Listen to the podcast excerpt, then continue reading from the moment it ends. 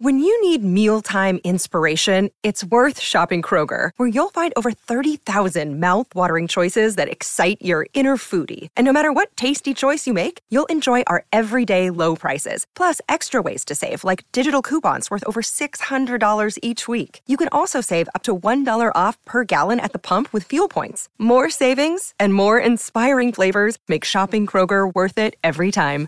Kroger, fresh for everyone. Fuel restrictions apply. Hello, everybody. This is Marshall Poe. I'm the editor of the New Books Network. NBN listeners like to read books and buy them. So we thought we'd tell you that right now, our friends at Princeton University Press are having a remarkable site wide sale. You can get 50% off books, including ebooks and audiobooks, with the code 50, F I F T Y, at checkout until May 31. You can save some real money on Princeton University Press books. I encourage you to go there and check it out. Welcome to the New Books Network. Hello, and welcome back to the New Books Network in Environmental Studies, a podcast channel on the New Books Network. I'm Matt Brown, the host of the channel, currently a master's student at the University of Wyoming in the Department of History and American Studies, focusing on the history of environment and science.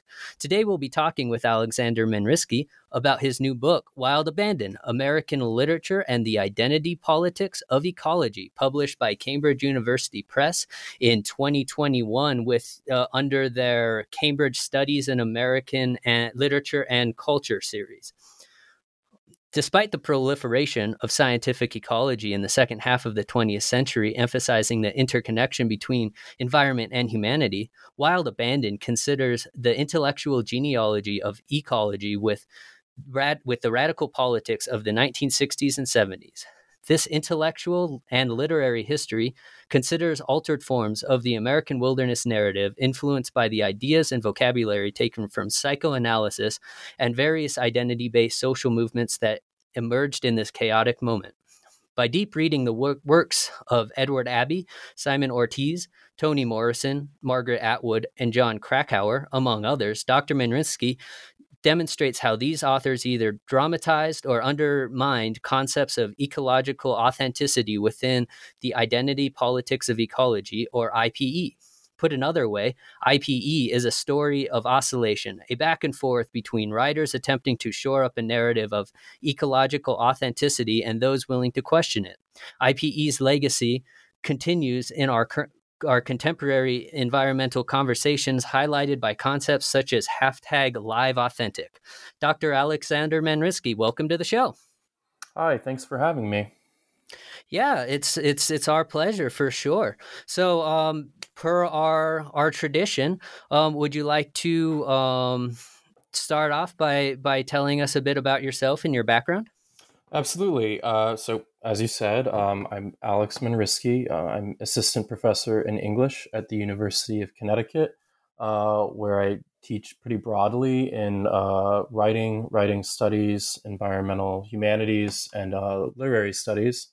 Uh, I'm actually coming to the University of Connecticut um, this fall, fall of 2021. Uh, for the past three years, I've been uh, teaching at the University of Massachusetts, uh, Dartmouth, uh, right around the corner. Uh, I uh, completed my master's degree and my PhD in English at the University of Kentucky, and my undergraduate degree is in journalism from Ohio University. Um, and kind of throughout those years of my education and also prior kind of uh, questions of environment and identity were always at the forefront of my mind. Um, I grew up in Southern Ohio, uh, though I'm from ups, upstate New York. Uh, and uh, I, I, grew up uh, closeted and uh, in a community that I perceived as being kind of somewhat hostile. so um, really growing up, there were kind of uh, uh, two places I often turned to sort of deal with that uh, that childhood and young adulthood. Uh, one was, uh, I think, like a lot of people, uh, literature reading, and the other was I was fortunate enough to grow up in a house that backed up to a lot of uncultivated land, a, a, lot of forested forested land, and kind of spending time away from people was was a way that I really kind of uh, uh, uh, coped with uh, growing up closeted where I was. Um, so kind of all of these things together my interest in literature my interest in um, non-human nature and also i think really centrally uh, my interest in identity what it meant to be closeted in a place i perceived as being hostile um, and uh, what relationship there was between uh, that identity or lack thereof and uh, uh non-human spaces all three of these things kind of really informed my career thus far. Most of what I'm really interested in studying or have been interested in studying today is specifically um, the stories people tell about the relationships with non-human environment and specifically uh, how those stories are relevant to other stories people are telling about uh, who they are uh, whether that means self-identity or identity uh, along social vectors such as race gender sexuality class, what have you.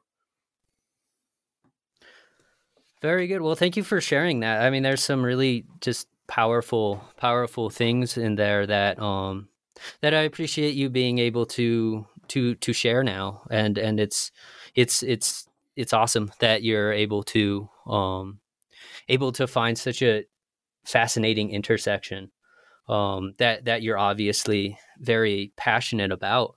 Um so on that note how did you actually come to this particular topic um, that you that you write about in in wild abandon? Because it's it's super fascinating and and and very nuanced the way you the way you approach identity um, environment ecology and and, and narrative yeah, absolutely. Um, so, so as you as you kind of mentioned, so what this book is is really about is um, it, it's really about the different ways in which a variety of writers, activists, uh, politicians, intellectuals, a variety of folks have kind of uh, rhetorically identified them uh, identified not with um, you know uh, n- not with uh, uh, specific categories along lines of gender or race or ethnicity, or even uh, not even identifying with with a self, an idea of themselves, but identifying with environment as a whole, kind of a kind of a making a, an identity out of uh, James Lovelock's Gaia, thinking about uh, not just the planet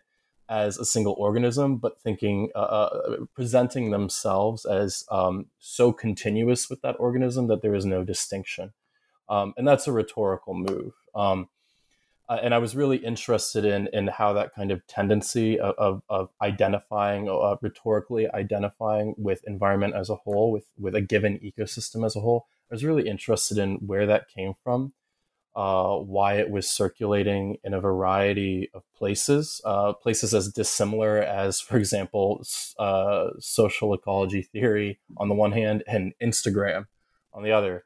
Um, and uh, for my part, I mean, this kind of uh, the project really kind of emerged from that personal history I mentioned about um, kind of growing up in a situation where I felt uh, really uncomfortable with kind of the human environment I was in, but felt really, really close to the non-human environment I had uh, at my just you know uh, out my back door.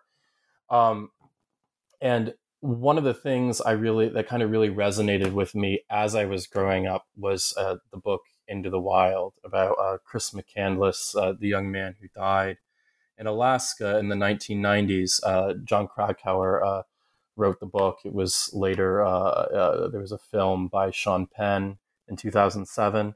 Um, and I remember reading it when I was very young, and something that really resonated with me was that over and over again, this figure uh, Chris McCandless in his journals and letters is, is, really making this move. He's identifying with the whole ecosystem, and this is something that just really appealed to me as um, as a kid who was desperate to turn anywhere for some kind of sense of uh, some kind of sense of belonging, some sort of sense of identity that I was not getting from the community I lived in. Um, uh, so really, as I kind of became older and and as I uh, became really invested uh, from a scholarly perspective in questions of environment and identity, the more critical my uh, perspective became, the more critical I was of this kind of really uh, totalizing narrative of identifying with the whole ecosystem. I began asking more questions like, okay, so. Uh, what would kind of the effect of this sort of narrative of identity be? You know, I, I became kind of taking stock of really important criticisms of Chris McCandless himself. Um, and so as time went on, I became th- that that was kind of what gave birth to my interest in specifically. Okay, so I've noticed this really, really popular text, Into the Wild, culturally ubiquitous. It's the only book I've ever taught that 100% of my students already recognize the name of before coming to class, which to me is really incredible as, as a professor in the humanities. Um, oftentimes, uh, uh, you meet a wall of blank faces when you introduce them to a new text. And I really mean every student, you know, and, and, and I've taught in, in, in um, in university context with with very uh, diverse student populations, and that makes it all the more incredible that it was this kind of huge touchstone. I was like, okay, so we have this really, really popular, culturally ubiquitous text, and it really revolves around this figure who's constantly making these appeals to this sort of melding of his psyche uh, in an identitarian way with his surroundings, refusing to draw a distinction between his self and his environment.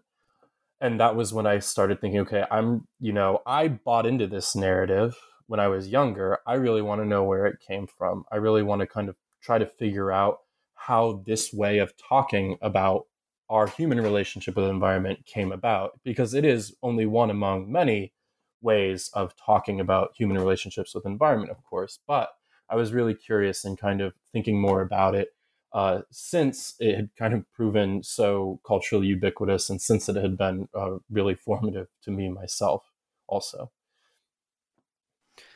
Yeah that's a really good answer and I, I i mean and and to get kind of into into the argument deeper where when did you uh when did you arrive at this this critique of um of um psychoanalysis and and mm-hmm. building in freud's narrative with with the uh, with the environmental movement. Right. So that was kind of um, it started sort of as a happy accident. It was something. I, I mean, the short version of the story is I um, I needed to take a theory class in graduate school, and psychoanalysis was being offered, and and I just took it. Um, and I ended up really loving it. I, I mean, I, I I've been very critical of many aspects of psychoanalysis um, in my reading and in my writing. Uh, but I, I just, I, I, it's one of those things I can't necessarily explain why. I just find it um, intensely enjoyable to read. I just, I, I, love reading psychoanalytic theory. I find it so fascinating, um, even if I oftentimes um, question a lot of it and and and and, um, and join many other scholars in having good reasons to critique much of it. I just, I find reading it so compelling. Um, and as I said, it was sort of a happy accident. I mean, me read it being in that psychoanalysis class, sort of coinciding with me starting to notice in the kind of literary environmentalism I was reading that a lot of the psychoanalytic terminology, not that Freud not only used, but also that writers in the 60s and 70s, which was a period of American uh, cultural history that I, I, I, was always very interested in, and that was really what I, I, I focused on um, in my graduate study. That was my PhDs in American literature and, and post World War II American literature was really what I was most interested in. So I was really reading a lot in this in this time frame. Um, what I started to notice was that um, so uh, psychoanalysis was heavily influential to the social theory of uh, the 1950s and 60s that was really animating the new left uh, the free speech movement, student movement uh, writ large, the counter American counterculture writ large. Um, a lot of Freud's terminology was being um, recycled uh, in these movements. They were drawing a lot of their inspiration. They were basing a lot of what these social movements were basing a lot of what they thought or what they envisioned for a more uh, equitable, liberated society. Uh, they were expressing that using vocabulary that they were taking from social theory by writers such as Herbert Marcuse, Erich Fromm, uh, Geza Roheim, uh, figures who themselves were uh, interpreting psychoanalysis. They were joining psychoanalysis with uh, Marxist theory largely. And that was when I started noticing okay, a lot of this same psychoanalytic terminology, it keeps popping up in the literary environmentalism that I'm reading. It keeps popping up in uh, poetry and essays by Gary Snyder. It keeps popping up in uh, works of uh, early ecofeminist uh, writing. Uh, it keeps popping up in uh, deep ecological philosophy. It's popping up all over the place in all these environmental texts. And I was kind of like, I don't think I've read anything scholarly about this. I don't think I've read anything that really kind of honed in on the presence of psychoanalytic vocabulary across kind of disparate corners of environmental thought in this era. And just because of uh, where my head was uh, uh, at the time, I, it, the, the timing to me chronologically among all these texts did not seem to be an accident, uh, right? Um, I mean, most of these environmentalist writers were writing on the heels of the New Left and broader counterculture in the 60s and 70s. A lot of them had taken part in uh, activities related to those movements. Um, and uh, so that's where my my kind of interest in the the psychoanalytic terminology kind of came about. Um, again, I was in graduate school, and this is where I became really interested, in, more interested critically in Into the Wild than I had been when I was younger. And that was when you know I, I was I was looking at this text again, and I was like, you know what? A lot of the way McCandless is talking about himself, and a lot of the way Krakauer is talking about McCandless talking about himself, is recycling a lot of these psychoanalytic narratives. So I was starting to kind of put these pieces together, uh, uh, seeing these kind of connections, these links among all of these texts, you know, broader social theory of the 60s, uh, political speech in the 60s and 70s, um, environmentalism of a variety of stripes, um, and kind of that psychoanalytic vocabulary was sort of the breadcrumb trail, you know, because those were the, those were the things I was really picking up on and seeing in a variety of places. And I was thinking, okay, so whatever McCandless thinks, even if he doesn't always use a psychoanalytic vocabulary, it's really clear to me as a reader at this point that um, the narrative he's telling, the story he's telling about his relationship to the natural world, that narrative is kind of resting on this psychoanalytic framework that writers before him had already been using. You gotta love those happy accidents. I mean, that's that's so profound that that you know you're able to really see those the that terminology and really the the I guess the maybe epistemology that is just embedded through this this this long this long lineage starting in the in the in the 16s and 70s with this with this really this this this union. Um and and i guess i mean I, that that kind of leads us to just the idea of so you have the new left's politics of authenticity um as, as you demonstrate in the like the Port Huron statement in the uh, in the introduction, mm-hmm. which which signals that alienation from a from a natural system that is kind of this fixed essentialized identity that that begins to be questioned um, in in like these later generations or or in, at least by the at least by the 1970s. Um, but so so how do we how, like I guess could you go in further into like this this idea of like identity politics of ecology and how how authenticity and alienation really really play into that and or just go beyond um beyond that? Absolutely. Yeah and, and of course as you said this is sort of the kind of core of the argument but yeah i kind of in many ways worked backwards to kind of uh, of, of seeing these things coming together psychoanalysis the new left um, environmentalism and i kind of worked backwards by following the psychoanalytic terminology in all of these different works um, so I, will start by saying a little bit more about the student movements of the 60s in general um, they were really uh, responding a lot to um, things like um, uh, writers like C. Wright Mills, uh, right, uh, you, you, know, like White Collar, uh, William H. Whyte's Organization Man, um, Herbert Marcuse's One Dimensional Man, this kind of outpouring of critical theory in the 1950s um, that emerged in large part as, as, as sort of a, a critique of, uh, of capitalism that was also really linked to a lot of these writers' fears of, of totalitarianism that was born from the fact that many of them had, had lived through and, and fled from um, Germany uh, uh, before or during World War II. um, they're really uh, interested in kind of um, the question of okay, so how does um, a society become authoritarian? How does it become authoritarian culturally? You know, um, how does it become authoritarian through a variety of, of social means? Um, and they were really interested in exploring this question um, from the perspective of psychoanalysis because Freud had written quite a lot about kind of mass psychology, you know, uh, group psychology and the analysis of the ego, for example. Uh, Freud's later works, because he himself had, had kind of fled uh, fled uh, the expansion of, of the Third Reich, his later work was really interested in okay, first of all, um, how do uh, societies, civilizations form?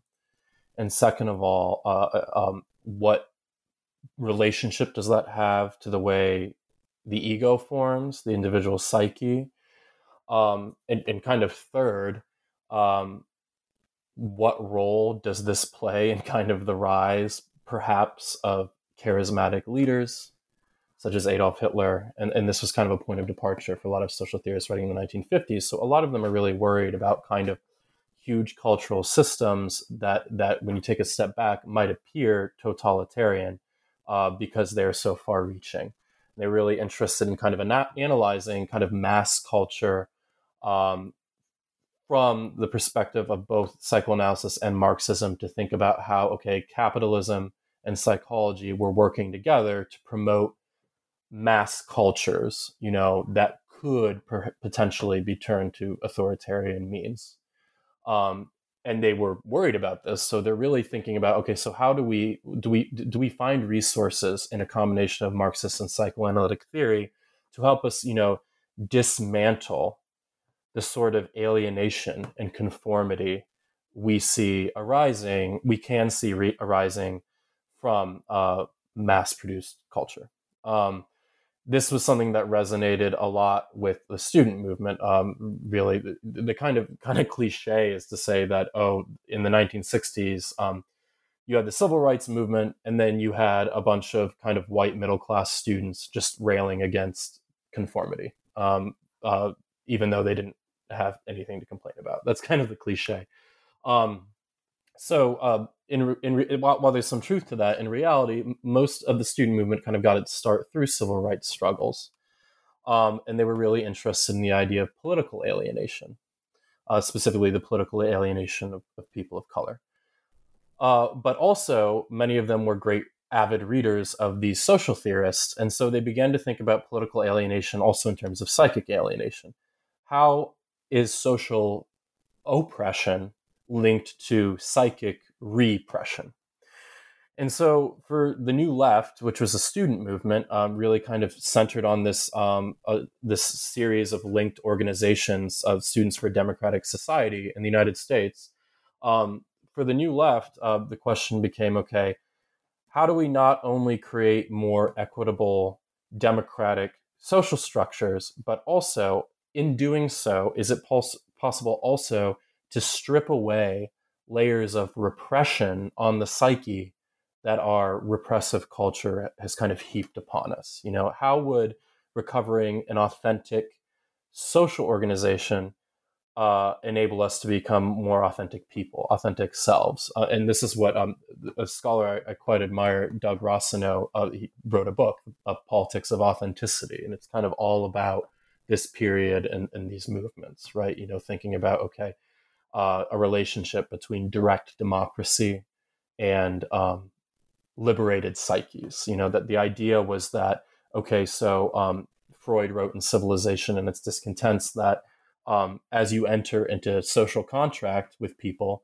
um, over time, um, you have to repress your, your psyche represses its desires more and more to shield itself from potential harm the more you're coming into contact with other people you know to protect itself so these uh, social theorists and then these students were basically suggesting okay if we relaxed the hold civilization had on us maybe we would also be able to access a truer psyche buried beneath all the layers of the ego So, kind of recovering authentic selves was really central to that political project. It was a political project, but it, it was really aimed at this idea of authenticity, authentic selves.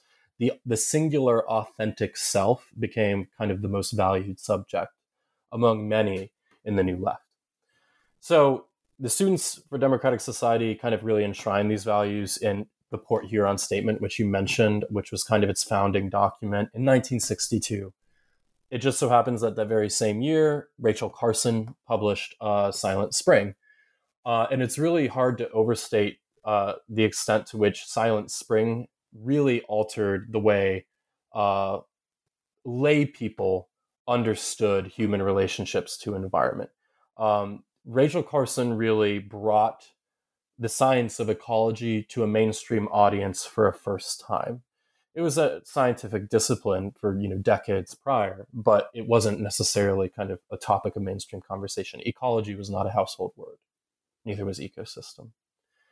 But Rachel Carson kind of brings it to the forefront because she's the, this this work, Silent Spring, is really kind of shattering the notion that there's a stark divide between nature and culture, nature and civilization. It, that boundary could ever have been said to exist. It was always porous. You know, uh, ecology is all about the science of interconnection. Um, and so, more and you know, as the idea of uh, toxins uh, making that ostensible divide even more porous entered the political imagination kind of uh, quite um, rapidly because people became really concerned about things like pesticides, etc. It became an object of political concern this was something the New Left started to grapple with as well, um, especially because it was really concerned with quality of life issues. But uh, that concept of ecology kind of conflicted. It made it, it really kind of conflicted with that kind of inviolable, authentic self that uh, many of the New Left's leaders kind of held in cardinal esteem. This idea that that that there is an authentic self for everybody. Because ecology, the notion of ecology undermines the idea that there ever could be a singular, independent, stable, authentic self. Because we, of course, we we rely on countless, innumerable other organisms to live just to begin with, and that's even before we have to eat anything. You know, without without gut flora, you know, nothing would happen. So, for example, you know, and and then of course, you know, after we die, we contribute to the ecosystem in turn. So ecology kind of uh, rubbed up against this idea of uh, personal authenticity because it undermined the notion that there ever could be a singular authentic self.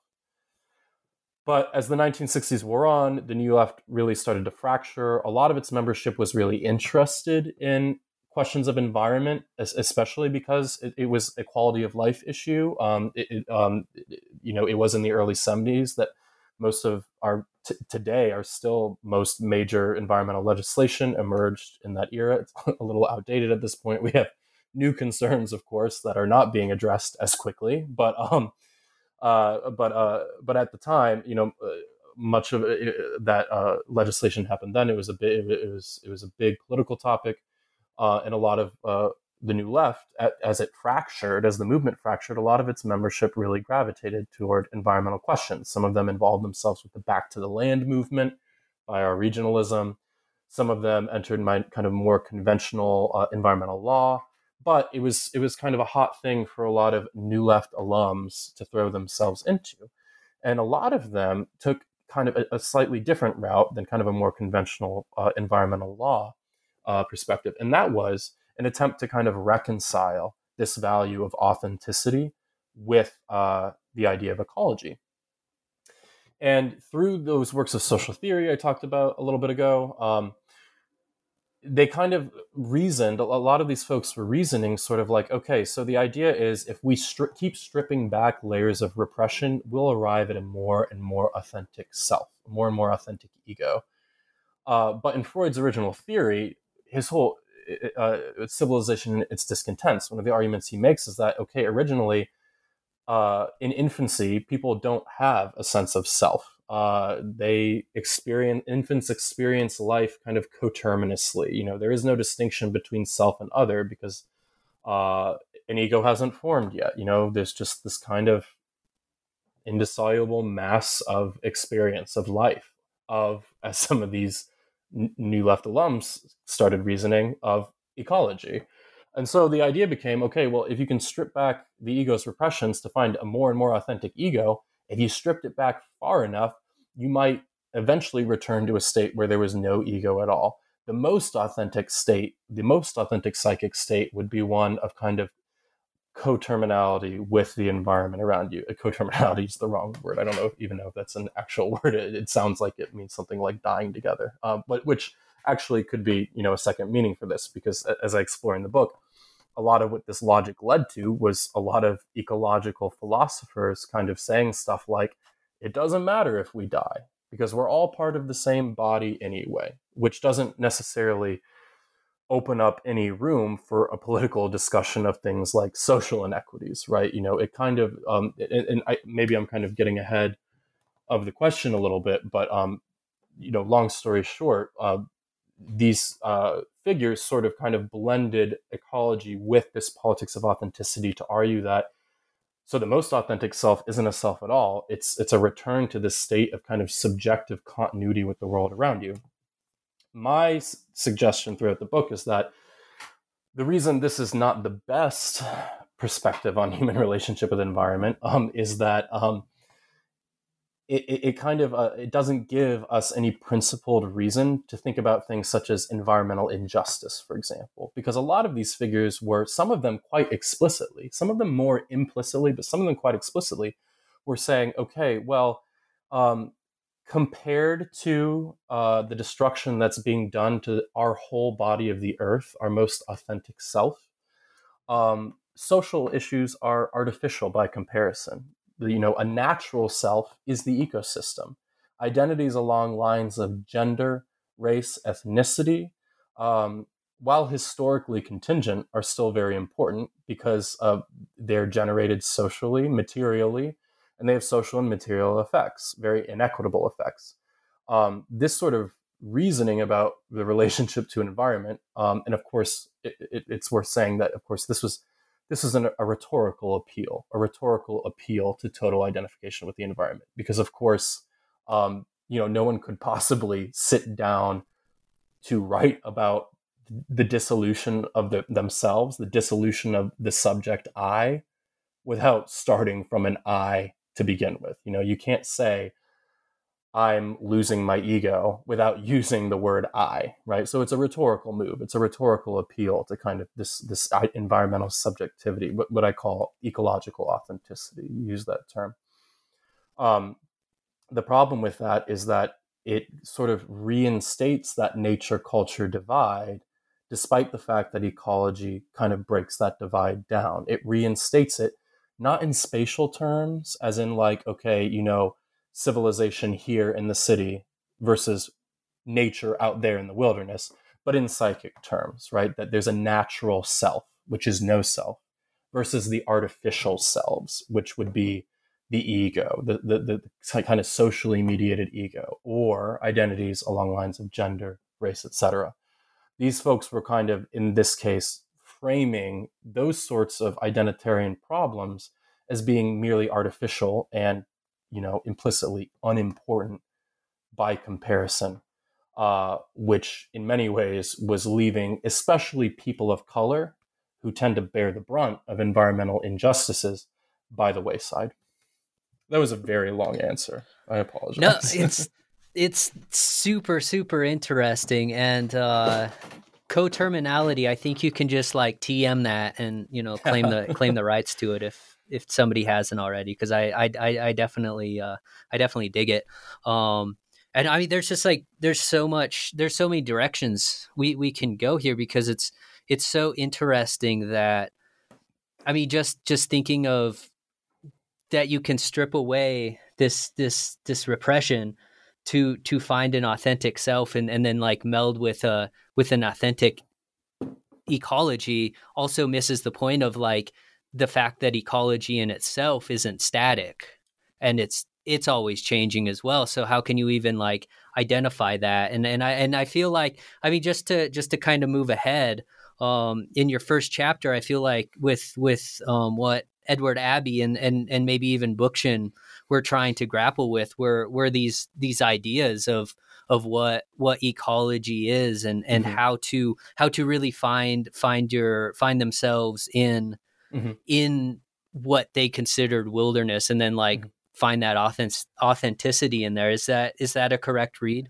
oh i think so absolutely i think the way i'm approaching those writers in chapter one is okay these are people writing in the 1960s at least the text that i'm really looking at while uh, a lot of figures are, are, are, starting to play around with these ideas and, and, they both are navigating them a little bit bookchin's doing it a lot more critically than most including Abbey. although my argument is that Abbey can be faulted for a lot um, uh, he was horribly racist um, pretty badly sexist a lot of stuff but i do think he was kind of critical on this question a lot more so than a lot of his contemporaries i think bookchin was even more so my criticism of Bookchin is sort of that okay, I think his argument is more or less right, but he keeps in certain instances trying to scaffold it over a psychoanalytic terminology that was that kind of resulted in in the same logic. You know, he he was he was he was trying to use psychoanalytic vocabulary almost because it was hip at the time and he knew it would speak to people. But my kind of point is that the way folks were using this so- psychoanalytic terminology at the same time kind of m- made inevitable this sort of narrative about an identity that is coterminous with you know one's surroundings um, by virtue of the way that vocabulary function. Uh, because you know psychoanalysis of course doesn't just provide a vocabulary. Psychoanalytic terminology they're all linked right? It's you know there have been a variety of, of, kind of waves and schools in psychoanalysis, but um, these terms are always related in some sort of psychic structure, whatever it is that the psychoanalyst is arguing, right? So, uh, Bookchin and kind of mapping his own points about human relationships to ecology over this sort of hip psychoanalytic structure was just replicating the arguments he was trying really admirably to deconstruct and I think in many cases he did really, really fabulously. Um, I think the thing that Bookchin gets really right early on, as he's critiquing uh, folks at this time, is that um, his whole point is basically like, you know, of course, um, you know, things like race and gender, and, and, and he he often talked about how um, he was. Um, he wrote often about how he, he, he chose the path of anarchism and not communism because he felt that to date, when he was writing, communist and, and, and also socialist movements had largely, um, you know, they tried to dismantle class based hierarchies, but they'd kind of kept intact racial and gender hierarchies. And I, I one thing that I really respect about Bookchin is that he was saying that and making that critique at a time where very, very few people, especially white men, were doing it. And what I really find valuable about the fact that he was doing that at the time that he was writing about ecology is he was kind of making the point okay, yeah, things like gender and race, identities along lines of gender and race, and hierarchies along these things. Sure, these are socially mediated. They form historically, but that doesn't make them any less real. They have material causes and they have material effects, which are themselves part of the, the ecosystems we live in, right? So his the way he would I, I read him as kind of countering is basically by saying that when you reduce an argument about environment to questions of identity in essentialist terms, you're reiterating a nature culture divide in terms of identity rather than kind of spatially, you know, in a way that that that makes it possible for you to say things like uh, racial issue, racial politics, gender politics, uh, sexual politics. These are just artificial concerns. They're not natural concerns because those identities aren't natural. They're artificial. They are like the ego you know they're built up by society we should be going deeper you know and Bookchin was not really having that you know he was saying they they are real because we can't just pretend history didn't exist we're living in this moment you know and like how can we how can we reconcile these social identities and social issues with these very important ecological concerns without kind of reducing everything once again to an erroneous nature culture divide, whether it's along spatial terms or or psychic ones. Yeah, that that's a great answer, and and and going off of that, one thing that that this book really uh, showed me or revealed to me that I I just had never really thought about it before was was how like this psychoanalytical narrative plays into kind of the the enlightenment and or the essentialism that's like created mm-hmm. by the universal enlightenment um in, in terms of of of trying to define these different relations and and and and that nature and culture divide in particular um and and i really think that the the idea that rejection of of um a lot of these these um these early i guess environmental thinkers and this kind of points to, to chapter two with with the rejection of the artificial mm-hmm. is is where you uh where where you really find how mm-hmm. that they how they through through the the use of psycho mm-hmm. psychedelics and mm-hmm. and trying to get back to the to the earth or trying to get back to to nature through through that avenue mm-hmm. um especially ideal I, I, ideal I, idolizing East Asian and indigenous mm-hmm. peoples mm-hmm. oversimplified and erased those people while they were doing that. Is that is that kind of what you were trying to get at in chapter two? Oh yeah, absolutely. And I'll also just add before I get kind of you know respond more to that is that you know you brought up that great point about how in this context psychoanalysis was serving these sort of essentialist ends and what i really want to point out is that psychoanalysis and ecology are both deeply anti-essentialist heuristics. You know, they're deeply they are they're really committed to illustrating interconnections. But as, as somebody who who frequently who often teaches in writing and rhetoric, what I'm always kind of emphasizing is that um, what matters almost more than those ideas themselves is how they're being mobilized, how they're being talked about.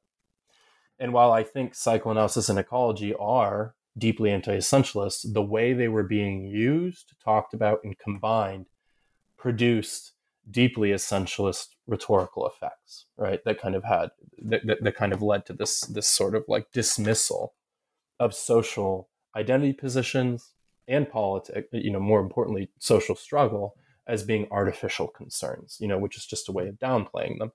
Um, I, I, think what you're referring to in the second the second chapter, especially, is this kind of interesting thing that happens in, in the 1970s, especially um, because, uh, you know, as I said, a, a, lot of the time in this discourse, this identity politics of ecology, um, there's this downplaying of racial difference or, or gender difference as being beside the point, or again, artificial is a word that comes up a lot.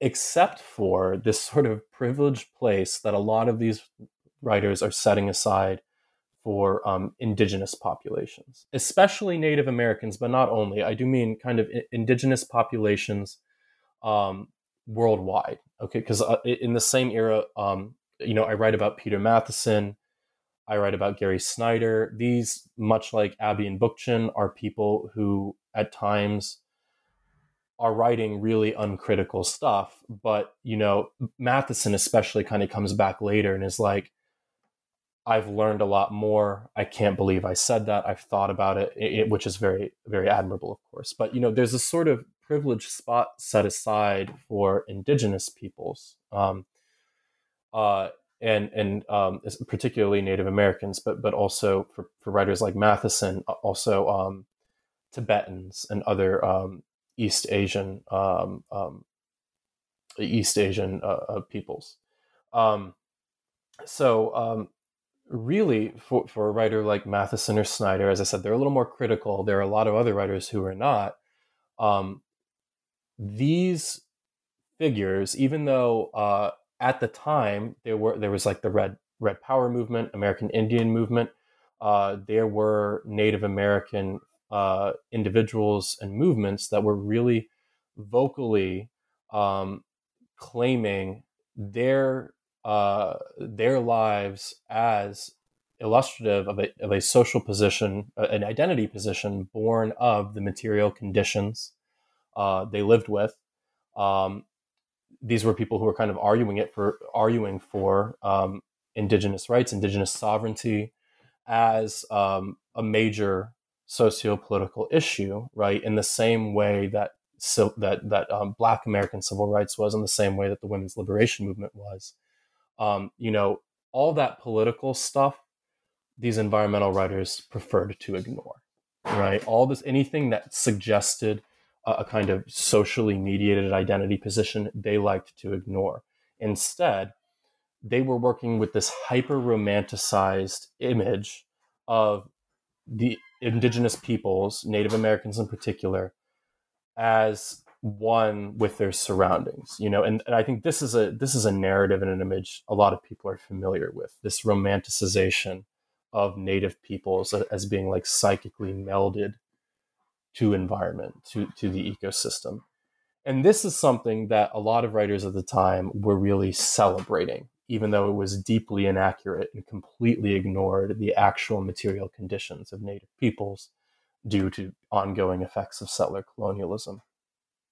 Um, and and it, it's a kind of view of, of Native American peoples that relies on this completely ridiculous assumption um, that that Native American lifeways are not themselves based on millennia of cultural practice, cultural production right? It's this this idea that uh, native peoples are somehow extra cultural, and that's why they should be valued. And again, that's a way of ignoring the actual political, uh, socio-political issues facing native communities in the U.S. Um, and there were writers um, such as uh, somebody I write about at length, Terence McKenna, a big early proponent of ayahuasca and psilocybin and mescaline, a lot of the writers who were really promoting psychedelics at the time, specifically organic hallucinogens, you know, like peyote, mushrooms, um, marijuana to a lesser extent, um, and LSD to a lesser extent because it was synthetic, right? But things like ayahuasca, uh, peyote, things that could be uh, things that were derived uh, from the natural world, things that you could just, uh, you know, pick and brew. Uh, they were really enamored specifically of these because their argument was essentially um, that uh, ingesting, imbibing, what have you, organic hallucinogens and kind of experiencing that consciousness expansion. That was the, the famous phrase used by Timothy Leary, uh, the big LSD proponent. Um, this consciousness expansion was just actually a way of recovering that infantile sense of oneness with the world that that consuming psychedelics uh, wasn't only about stripping back the layers of the ego, but stripping back them back in a way that you were literally melding with the ecosystem. You know, the plant was melding with your brain, and their suggestion was was was that um, indigenous peoples just live like that all the time, uh, which was another way of kind of infantilizing indigenous peoples through a back door in the same way that kind of settler colonial discourse has been doing for centuries. You know, it's just another way of infantilizing, of suggesting that indigenous peoples are somehow extra cultural.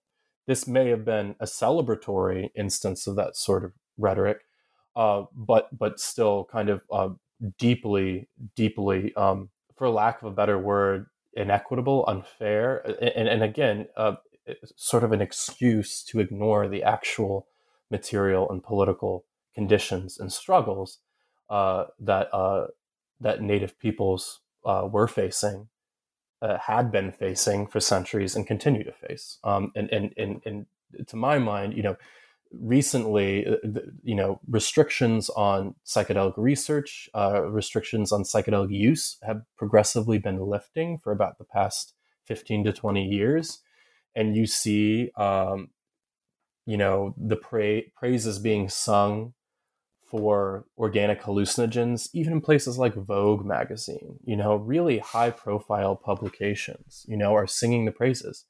And they're sort of repeating the same talking points as the McKennas did, saying really similar things, such as, you know, oh, it returns you to an infantile state of mind. It's a literal subjective merging with environment.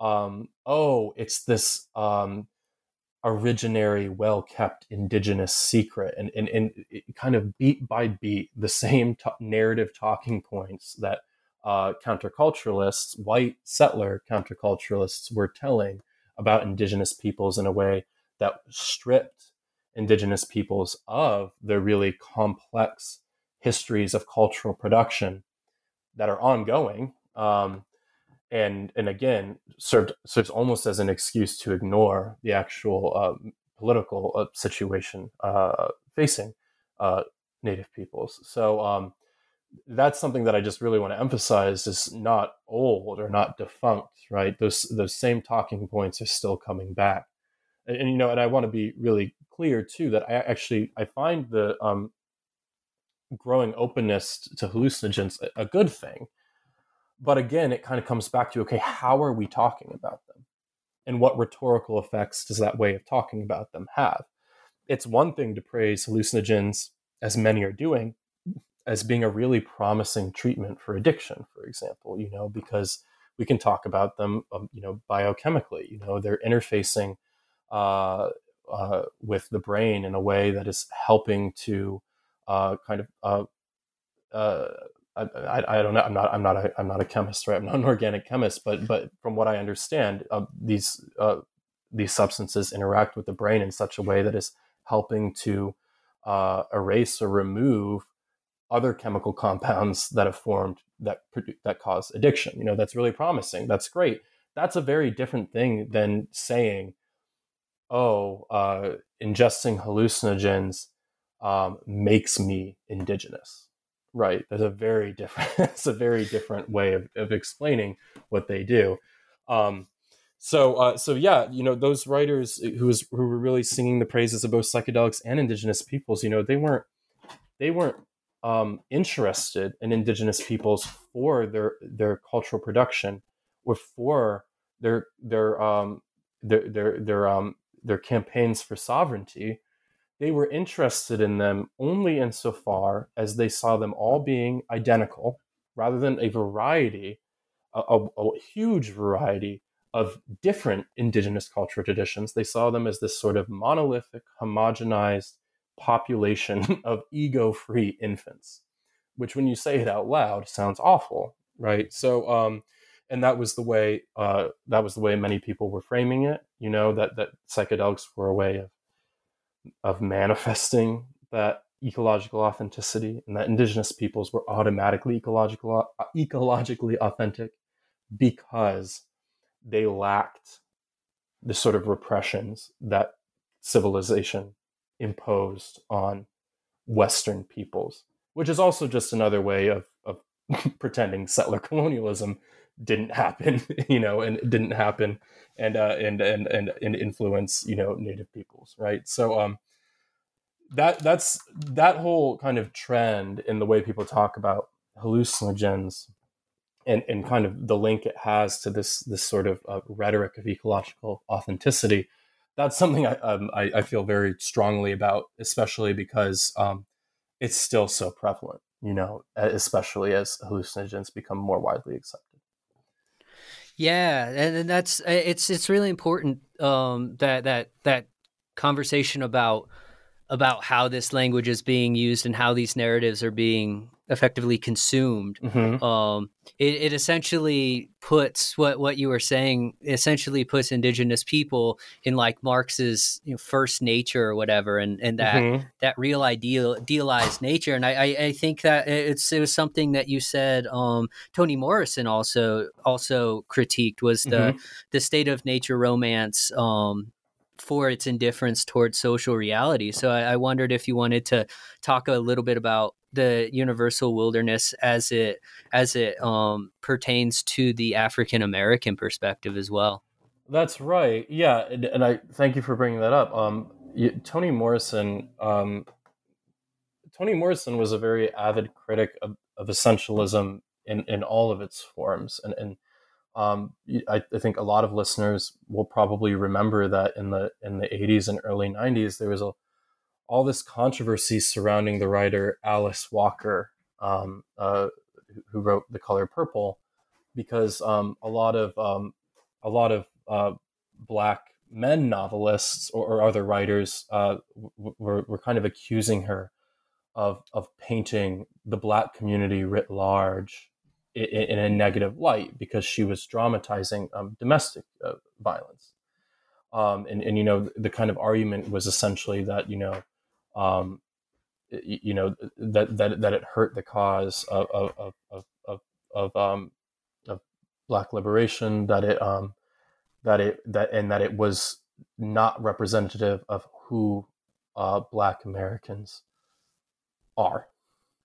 Um, and a lot of other women, uh, black women uh, writers, rose to Alice Walker's defense. Um, of course, from a feminist perspective, you know, a black feminist perspective specifically, you know, with the line, you know, we can critique um, racial violence in the United States, uh, but we also need to critique gender violence, you know, and and and, and part of this response, and Toni Morrison was part of that response uh, among uh, among a, a, lot of other uh, Black women writers, and, and, part of that was was a critique of, of saying, listen, you know, to be uh, to be identified, whether self-identified or by another, as belonging to a certain race does not mean just one thing, right? It cannot mean just one thing.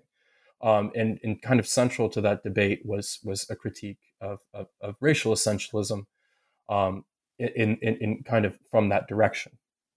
And um, in the 70s, even Morrison was writing essays, um, really, really fabulous, phenomenal essays, in which she was critiquing um, certain aspects and certain uh, figures in the Black Power movement for kind of advancing the idea that there was sort of an essential, there was a, there was a racial essence, you know, that that needed to be obeyed, um, or or or uh, or or, um, or, or, or, or that, that existed to begin with, um, and, and and she, of course, you know, she like um, like many other black feminists, were specifically proceeding from, from the point that to begin with, you know, um, race is not the only axis uh, on which um, identity is debated and, and lived in the United States or elsewhere.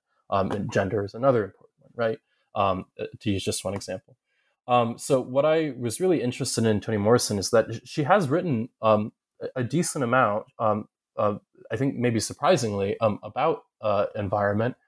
Um, she was really interested in uh, she, she, had a few things to say actually about climate change which i find find really interesting although that's not really what i focus on in the book. I was uh, more interested in how she was interested she has critiqued kind of the idea of um, the environment being essentialized the american uh, wilderness myth uh, being kind of essentialized in terms of kind of um, uh, the american national myth. Um, and and and my argument uh, uh, regarding Morrison is that she has, she tells us a lot about kind of um, interconnections among all kinds of arguments about essentialism in the period, the 60s and 70s and 80s, um, because in you know I write about Song of Solomon predominantly, uh, her novel. Um, uh, uh and a few others as well, but that one predominantly. And, and, one of the things I think that novel has to teach us is, is it's bringing it's bringing together several threads uh, of, of, essentialist rhetoric that she's using the novel to critique. Uh, one of those is environmental in terms of uh, the American wilderness myth as a way of kind of of, of encoding um, um, a, a, national myth, an idea of a national essence. Um, and but also, um, I think the, the thing about her that that keys us into that environmental critique is the fact that she was already critiquing any move toward essentialism in identity politics. That's not to say that she didn't think identitarian movements, uh, let alone Black Power, weren't important. Um, she found them extraordinarily important. She was a part of many of them. You know, she uh, um, and, and, she found things like um, you know community development, um, uh, community self determination, uh, a lot of the um, economic projects that Black Power activists put together. Some of the, the most influential and important political projects uh, of the 20th century. But at the same time, um, her point was basically listen, we got to critique what we're doing uh, because if we don't, we're liable to fall into pitfalls that are similar to the sort of um, well to the sort of uh, pigeonholing that we've been put into before, right? You know, Toni Morrison, uh, she she pointed out often places where um, rhetoric of black authenticity in the Black Power movement was not the same as, but resonated with similar things uh, that uh, you know uh, American white supremacy had posited about black black black folks. Um, so she uh, was already kind of critiquing essentialist moves and identity movements in general, even as she found identity movements very important. And, and that's you know I, I, I Morrison is sort of uh, the person who grounds something that I write uh, in, in, the in the in the conclusion to the book, which is basically that um, you know, and, and, Kwame Anthony Appiah is an, is another um, social uh, critic that I find really useful in thinking through this in terms of environment. That identity is hugely important in how we talk about and advocate for um, environmental policy as well as uh, social politics. You know, ident- identity gets stuff done. You know, identity is central to how we understand in- environmental injustice. Um, but when you start essentializing it, especially in environmental terms, uh, you almost automatically start leaving people by the wayside. Um, you know, in, in, Alice Walker's point, uh, Alice Walker's point was that you know black black women are one of those populations that get left by the wayside when you start talking about a racial essence. And my argument is that um, people of color in general, as well as women and queer folks, uh, and, and the particular environmental challenges facing all of these uh, populations, um, get left by the wayside. Um, in, in, many ways, um, and I, this is something that I do suggest in that chapter where I'm talking about Morrison, in many ways, what this identity politics uh, ecology does is that even as it's proposing to transcend social identity positions, in many ways, it's really just re-enshrining white masculinity as kind of the default de facto blank slate you said you know enlightenment position right? Uh, it's really just enshrining that because it's basically claiming that all social politics not uh, focused on identity positions that aren't related to ecology are artificial. But of course, all the social politics revolving around identity that were happening were, of course, of course, happening because these identity positions are marginalized relative to white masculinity, right? So in many ways, yeah, it ended up just being a, roundabout way of re-enshrining white masculinity as as the as the de facto identity position in environmentalism in general. Yeah, that and that's such an important point that we that that we really need to continue to negotiate in recognizing that that that that it's so easy to start essentializing anytime you t- start talking about something as big as ecology and mm-hmm. and you and you mentioned uh, Appiah, um, and and in the in the inter, in the introduction, you had a really good point on identity that that he talks about in terms of his in in con- context of his workable scripts, where mm-hmm. identity is not a nature but a narrative. It's yeah. an assemblage of impressions, expectations, and adaptations that accrue over time, and they are subject to change as well, which I think really goes well with with the idea of ecology because it's mm-hmm. ecology is always in a constant flux rather than being a, a static entity. Um, before I ask the, the, the our final traditional question, though, I just kind of wanted to pop back to to your conclusion mm-hmm. and and just ask you what you. Uh, I don't know your takeaway with uh, with with your identification of a neoliberal wilderness, as well as uh, your what what what you what you think we need as a narrative of subjectivity that's more about consistency mm-hmm. rather than uh, authentic authentic right. authenticity. Um, right. do, do you just want to say a few things on on that for a moment? Absolutely. Okay, so I'll, I'll, I'll, elaborate on both of those points. The neoliberal wilderness concept is basically so I, I'm, I'm interpreting wilderness as being that narrative about environment or that myth about environment that posits a clean division between nature and culture. Historically, it's often been interpreted spatially, as I said earlier, right? You know, uh, civilization is the city or the suburb, and nature is over there, right? Civilization is over here, nature is over there. and my argument throughout Wild Abandon is essentially that. So in the 1960s, we see how um, interest in psychoanalysis enabled that myth to survive despite the rise of ecology. It just shifted the axis from space to, to psyche, right? Uh, th- that division between nature and culture, right? So um, when I say neoliberal wilderness, I'm basically referring to this situation in which, um, because in this uh, discourse of the identity politics of ecology, social forms are dismissed as artificial.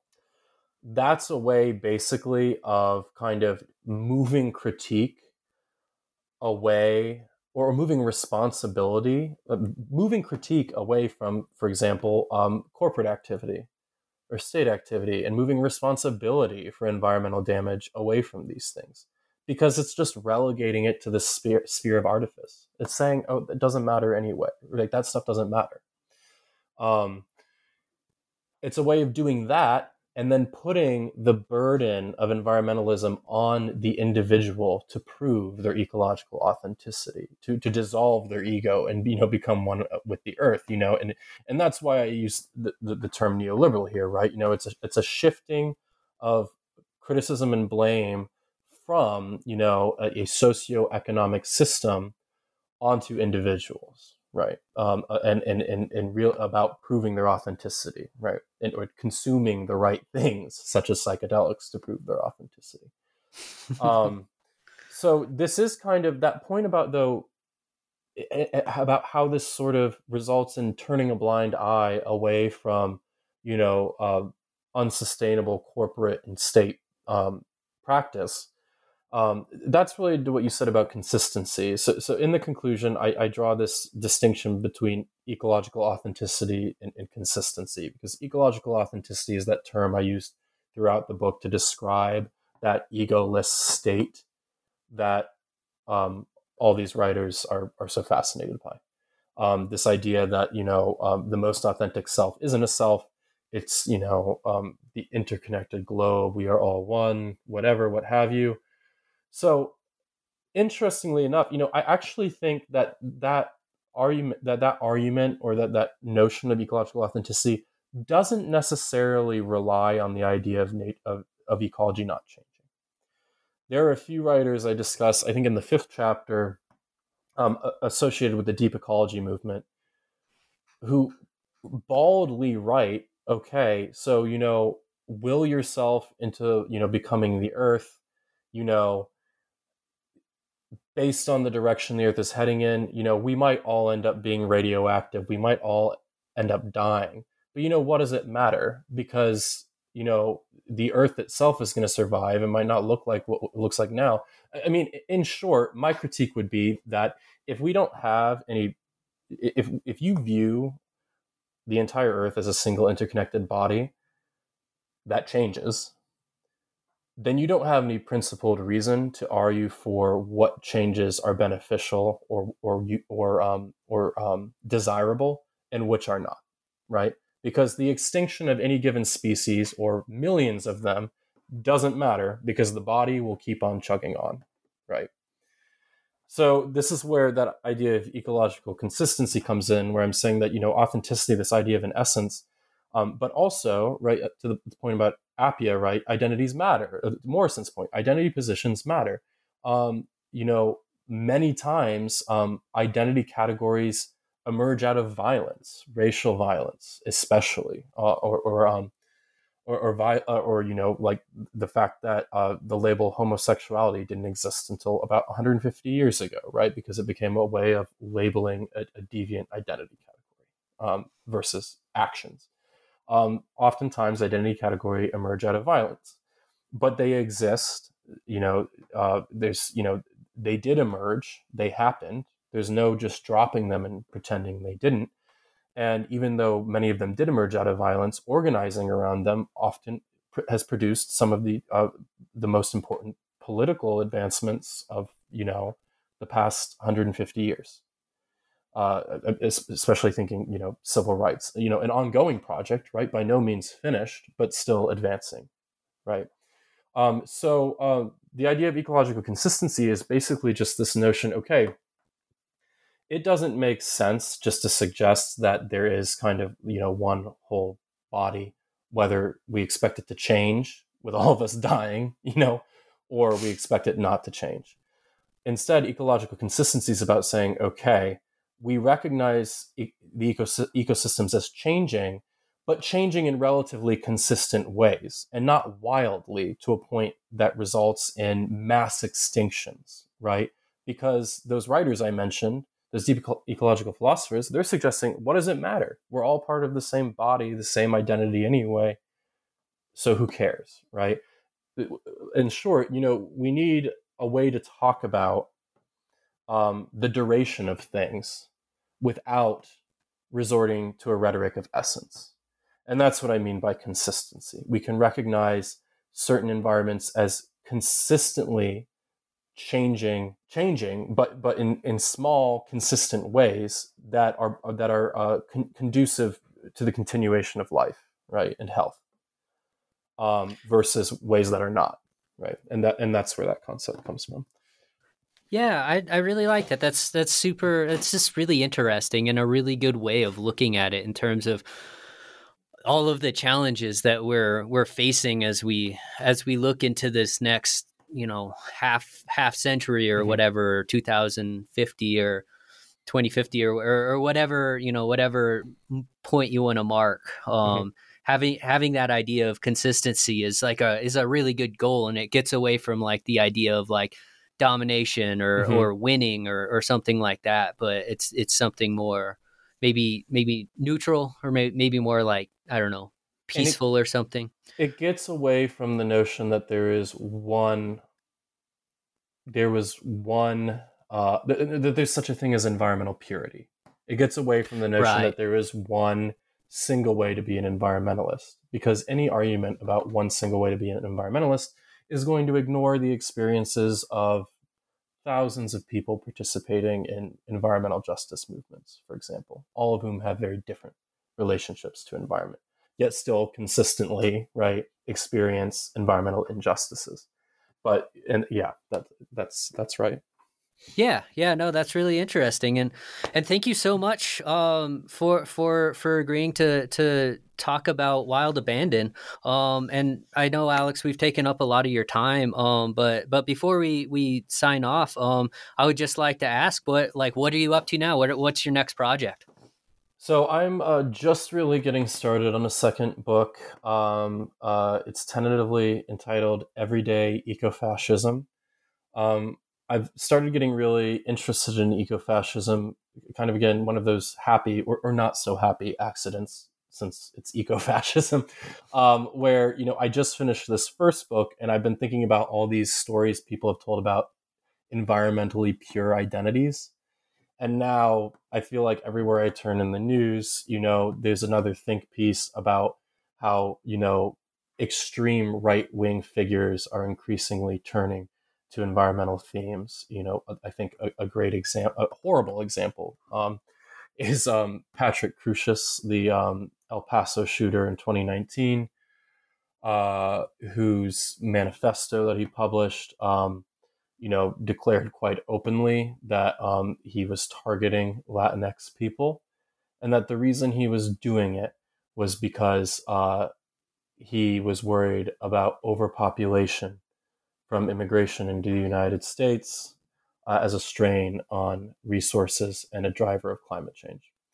Of course, you know, there are all kinds of holes in that reasoning, you know, even looking past, you know, the horrendous thing in itself, such as, for example, the idea that tight, um, you know, um, human rights violating border security is going to protect a given nation from the effects of climate crisis uh, being one of them, and, and also blaming vulnerable populations for phenomena that you can really mostly trace to wealthy northern uh, nations, right? Um, you know, those are kind of the obvious inconsistencies, but it seems like, you know, now this is becoming a, a, a big thing.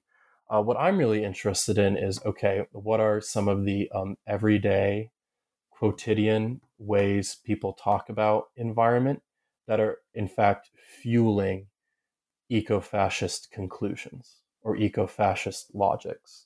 Uh, and you know, if you if you could sum it up, ecofascism is more or less uh, the idea that um, an environmentally pure community, normally normally defined by national boundaries, is being threatened by an environmentally pure, impure community, um, and that um, both national and environmental health rely on the eradication of those populations. Right. So I'm not actually as interested in that position itself as I am in tracing the sort of cultural narratives of environment that might lead to that conclusion, right? Again, thinking about how do we talk about environment and what are the rhetorical effects of it. Um, and and so on, you know, one of the chapters in that book is is really going to be building off of what I wrote in this first one, um, thinking again uh, about psychedelics, right? How people talk about consuming psychedelics in a way that often gestures toward um, the extinction of environmentally impure populations, for example. Wow. Well, that sounds uh, a, a hard topic, but super important and interesting. And uh, and I guess when you when you finish that book, we'll have you back on. I'd love to. Um, you know, hopefully it's uh, as, as you said it's a heavy subject. Hopefully we'll have we'll have positive developments to talk about too. All right. Well thank you so much for for the interview and uh and and goodbye. Absolutely. Thank you so much for having me